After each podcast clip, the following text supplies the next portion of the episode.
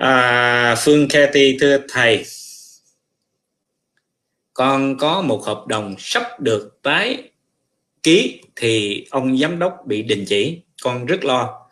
Không biết có được tái ký không? Một ngày con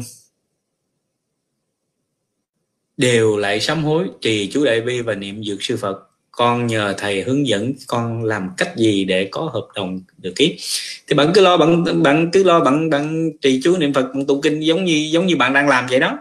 Và bạn tuyệt đối là đừng lo nữa thì bạn sẽ được thôi. Còn nếu bạn cứ bạn lo thì hãy bạn càng lo thì cái ông giám đốc đó, ông cũng có cái cảm nhận là con nhỏ này nó có vấn đề gì đó. cho nên là mình khó tin đúng không tại trong bạn càng lo thì bạn làm cho lòng của ông nó cứ, nó bứt rứt.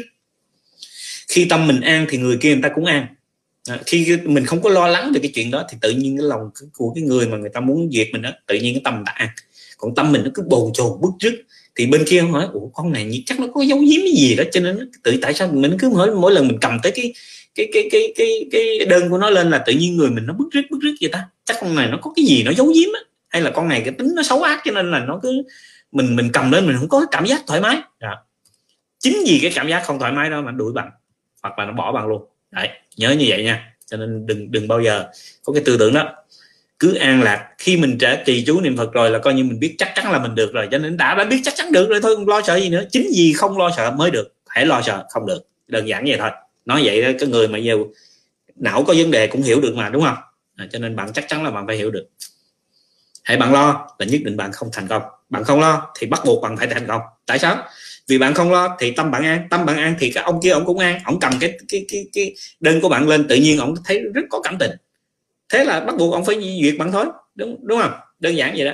Còn cái cách nữa bạn muốn mà để cho ổng được có nhiều cái cái nhân duyên với bạn thì dĩ nhiên là bạn phải ráng niệm phật dược sư cho thật nhiều hoặc là trì chú dược sư cho thật nhiều. Rồi xong bạn nói chuyện tâm thức với ổng là uh, bạn mong những cái điều gì hay là bạn uh, nếu mà bạn với ổng không có cái nhân duyên với nhau à thì à, ổng mới đuổi bạn, còn nếu mà có nhân duyên không thể nào ổng đuổi bạn được hết cho nên nếu mà không có nhân duyên thì mình cứ nói chuyện tâm thức với họ, thì tự động họ sẽ có à, họ sẽ có nhiều cảm tình với mình. Lúc mình đến mình gặp, tự động họ sẽ nhận mình thôi.